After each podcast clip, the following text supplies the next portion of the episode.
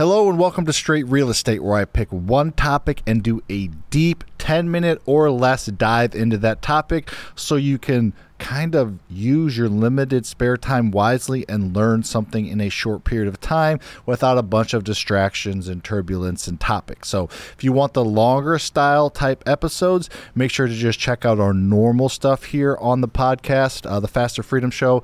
A couple episodes a week, Lucas and I break down, you know, forty-five minutes worth of, you know, economic talk, real estate talk, business talk, culture talk, a lot of fun stuff in that, and just some different segments. But this, no segments, just straight real estate. Today, I'm going to talk about how to value a property that you're looking to purchase that is distressed. It's called the Max Allowable Offer Formula, or M A O. This is how you value a property that you're looking at. So if somebody, if you find a distressed property, a wholesaler brings you a distressed property, a real estate agent brings you a distressed property, how do you know if it's a good deal or not? How do you know much to, how do you know how much to offer? How do you, how do you make that uh, make sense and come up with an offer that you should be safe on, that you should have enough equity in and maybe be able to cash flow, all the things. So it's called the Max Allowable Offer Formula, and you utilize it, and every real estate investor that you know probably utilizes some form of it. I kind of break it down a little bit different than than most people, but in general, it's pretty similar terms. So the formula is, and I'm going to break it down, don't worry, but it's A R V times seventy-five percent minus repair. So let's just take it one chunk at a time.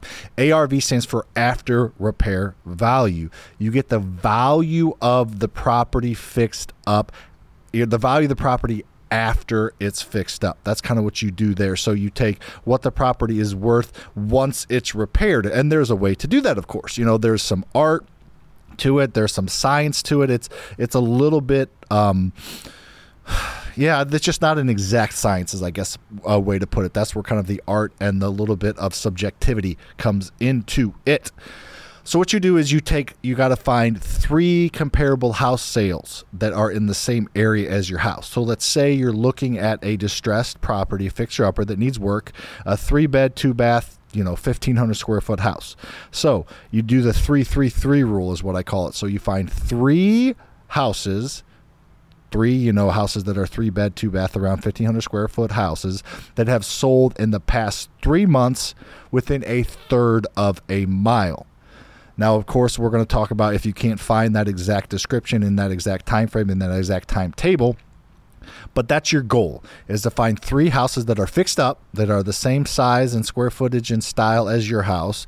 That's what the market's, that's the market value of the house. And, and if you find them within three months, by the time yours gets rehabbed, that will still be the market value of the house. Now, if, again, if you find a house that's ten months old, or the house that's going to rehab is going to take you ten months, then that quote unquote comp may not work exactly how you want it to, but you find it within, you know, three, within three months, within a third of a mile. Now, let's say, you know, you, you find a four bed, three bath, you know, Fifth, you know, two thousand foot two story. That's not a comp. I'm sorry. That's just not, you can't use that at all. That's a different house, different style, different everything.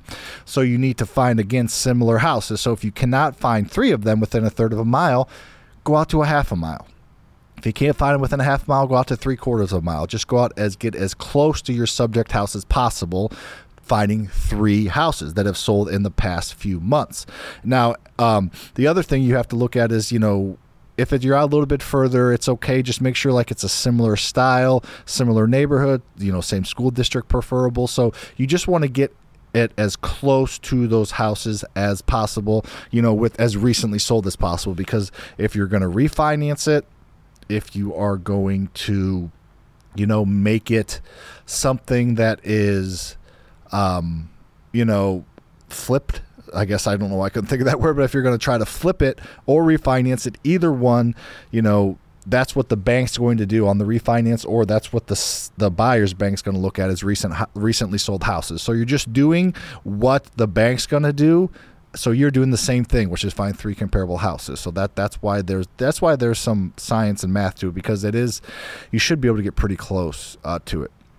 And you want to be conservative on this entire formula. So if you are able to find three houses that are the same style, those those ranch fifteen hundred square foot three two, if you're able to find, you know, three of them, and one sold for two ninety-five, one sold for three oh five, and one sold for um, three ten, use two ninety-five in this number. Be conservative. two hundred ninety-five thousand times seventy-five percent. Don't do three hundred ten thousand, three hundred twenty thousand. Don't like be, you know, aggressive and say, I'm going to get more than these houses.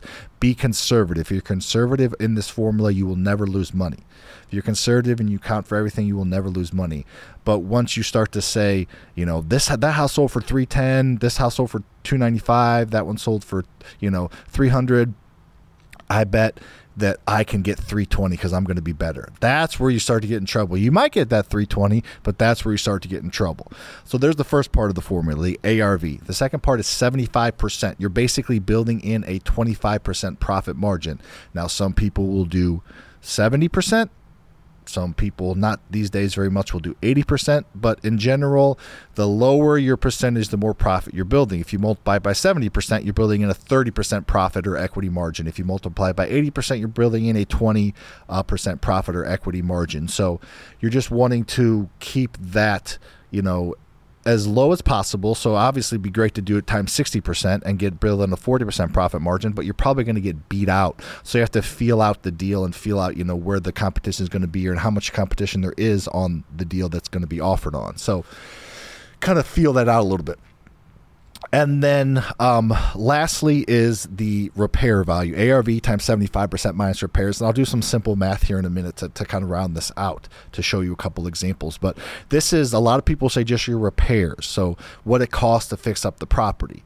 Now you got to be conservative on that as well and build in some fluff, but I like to say your cost. So you go cost to cost is what you do in that. So that means that um, if the property is, uh, you know, needs thirty thousand dollars in repairs, that you can think of by looking at it and running some numbers and budgets, I would put in thirty-five thousand dollars of repairs. But you can't stop there. Or you shouldn't stop there. You need to build in your money costs. Are you borrowing money from a private lender, a hard money lender to repair the property? Put that cost in the deal. Utilities, when you own the property for the six months until you flip it or refinance it, there's going to be uh, taxes you're going to have to pay on the real estate property taxes. There's going to have to be utilities paid, you know, the gas and electric and all those things and water and all those things on there. So you just need to account for all of your costs, not only repair costs, but your holding costs, including your money costs. So that thirty thousand dollars in repairs, put an extra five K in fluff, and then, you know, put an extra five to ten K in for your money costs. So forty-five grand. So that simple math, I'm not going to, I guess I could do the math, but you do two hundred ninety-five thousand dollars, you're conservative on the front end, times seventy-five percent, and then you're conservative on your repairs and costs of forty-five thousand dollars. That will give you a very safe number. And then at that point, you can come up a little bit if you think you were super conservative, or you make the call, but that at least gives you a very safe number and a building block to make an offer on and potentially go up on. So if the property is worth one hundred grand for simple math, and it needs twenty-five thousand dollars worth of work and holding costs and everything, you're conservative on those numbers. So it'd be one hundred thousand times seventy-five percent. So that's seventy-five thousand minus your twenty-five thousand. That would be fifty thousand. Now, if you do one hundred thousand times eighty percent is eighty thousand minus, uh, minus twenty-five thousand, fifty-five thousand. So your offer comes up a little bit. And if you do one hundred thousand times seventy percent, that's seventy thousand minus twenty-five thousand. That is going to be forty-five thousand. So again, the, the higher your percentage that you calculate off of, the, the higher your offer, but the less margin for error you have. So just be super conservative on that. Um, And just take some extra time and practice on made-up deals. I ran so many comps when I got started that I did or didn't know um, what I was doing, and just they were fake deals, real deals. Just get like anything else. If you want to get good at shooting a basketball, you're gonna have to shoot a basketball. If you want to go to get good at figuring out how to figure out a allowable offer on the just property, you're going to have to practice it and practice it and practice it and lean on other people. Get contractors in there, get bids, work with other investors. Shoot, join relaunch, uh, my relaunch membership program. Join uh, a lot of different things you can get into. So that's a quick one. This is a quick one. The max allowable offer formula is super important. Practice it. Practice makes perfect. Uh, make sure to follow this podcast. Give a rating, a review would mean a ton. And get my book. Uh, just dropped my book, Own Your Freedom uh, by Sam Prim. That's me. Uh, check out that book. I think you'll really enjoy it. It's, f- it's five bucks on Amazon for the paperback and ninety-nine cents for the ebook. So I, I think you can afford it. It's probably worth uh, you know, the less than a latte to get a book that could change your life. So I'd appreciate it if you get the book, if you haven't, and give me, after you get it and read it, give me a rating on Amazon. It, it means a lot to me. So I'd appreciate that, and I appreciate you. Thanks for being here. See you on the next one.